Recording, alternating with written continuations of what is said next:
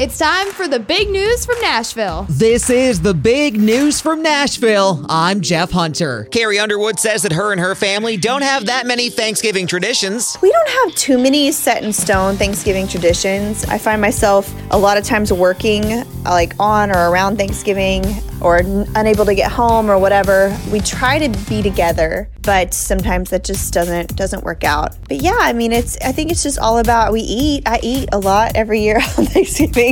I've never skipped that tradition. But yeah, that's the gist of it. And I'm kind of lucky. I get two Thanksgivings because I also get to celebrate Canadian Thanksgiving with my husband's family. So if I don't hit one, I'll definitely be able to get the other one. And Keith Urban spoke about what he's most thankful for in life. Thankful that, well, my marriage is just, it's life-giving. Not just life-changing, it's been life-giving for me. And from there, we've created life. And that's just beautiful. Absolutely beautiful. That's the news from Nashville. I'm Jeff Hunter.